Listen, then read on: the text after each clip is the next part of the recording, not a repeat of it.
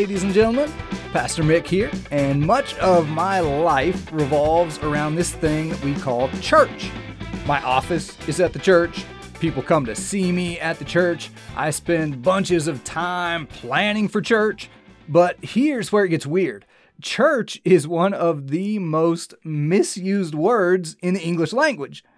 When we talk about church, we say things like, I'm on my way to church, or what time is church, things like that.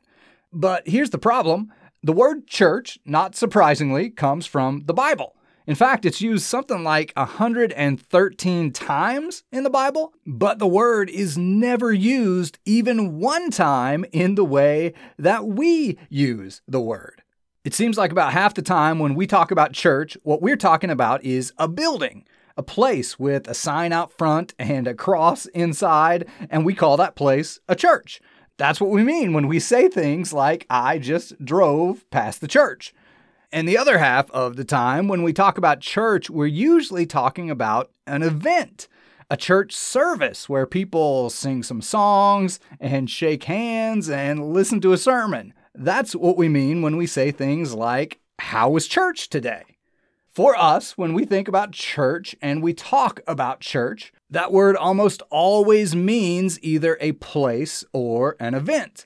But in the Bible, where the word church comes from, the word is never used even one time to describe a building or an event.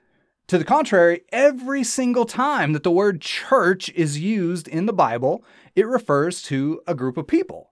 In the Bible, church is a community a group of people who may be totally different from each other in about every conceivable way, except that they are all connected together because they are all connected to God through faith in Jesus. So, church, technically speaking, is not a building and it's not an event, it's people. And that's really important because words shape how we think. If we think that church is important and church is a building, then we care about a building. And if we think that church is important and church is an event, then we care about an event. But if church is important and church is people, then we should care about people. And when we do that, a really cool thing happens. We find ourselves caring about the thing that God cares about.